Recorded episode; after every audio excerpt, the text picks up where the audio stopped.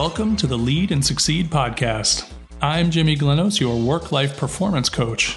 This podcast is dedicated to anyone and everyone who wants to get a little more out of work and a lot more out of life to achieve peak performance. As your coach, I am ready to stand toe to toe to meet you where you are and guide you to higher energy, balanced emotions, and limitless fulfillment. Let's get things started.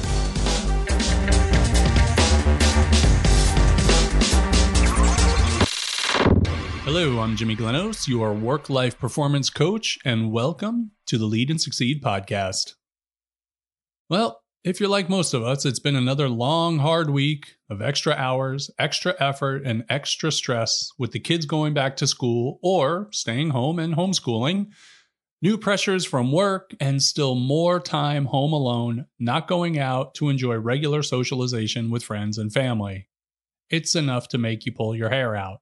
But let's not go there yet. Instead, let's take a moment to look back at all the awesome things we did this week. Count up all the meetings you attended and kept your composure and didn't yell at someone or give them the stink eye. Count up all the tasks you completed and yet didn't complain about why someone else isn't contributing or keeping pace. Count up all the times you wanted to throw up your hands, flip your desk, or throw your mouse or water bottle across the room, but instead took a breath and stayed on task. Now, hopefully, there weren't too many of those times, but if there were, congratulations for keeping your composure and giving your all and making it through another difficult week. Okay, so now that you've looked back at the work you did for your employer and for your family, let's look back at what you've done for yourself.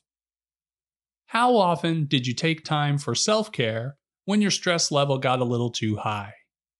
How often did you do a little meditation or some mindful breathing to refocus and re energize? How many times did you give yourself a pat on the back for not yelling, for not flipping a desk, and for not throwing that water bottle? Self recognition is a powerful tool it can manifest in the form of an internal high five, a little meditation, or even a little pep talk. We all need to be there for ourselves because, and especially when many of us are isolated in our own home offices, we won't always have someone there to smile at us or tell us what a great coworker, roommate, or partner or parent we are, or actually give us a high five or a pat on the back. We spend so much time thinking about others, recognizing them, and thinking about what we can do for them, while we casually forget, or think we don't deserve, to recognize and thank ourselves for all the work and effort we give each week. Now, whether that work is for our employer, or for our loved one, or for friends, or for family, we must remember that we need to feel appreciated and valued from ourselves. If we're lucky, we may get recognition from our loved ones or our bosses or our kids. Good luck with that. But we need to do it for ourselves just as much, if not even more.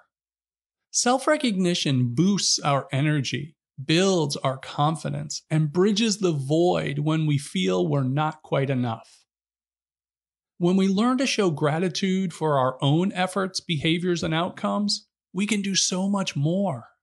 When we appreciate ourselves, we can better appreciate others. When we care for ourselves, we can better care for others. And when we love ourselves, we can better love others. Make it a point to be more present for yourself. Recognize your own efforts, congratulate your own wins, and celebrate your own awesomeness. Go ahead, Take a moment right now to recognize yourself and thank yourself for giving five days of amazing effort. You deserve it. Feels pretty good, doesn't it?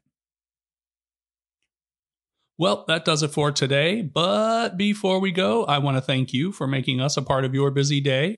And if you're looking for a great coach, Take the next step and go to the Lead and Succeed podcast at jglenos.com. That's J-G-L-E-N-O-S.com. I'm Jimmy Glenos, your work life performance coach, and you've been listening to the Lead and Succeed podcast. See you next week, everybody.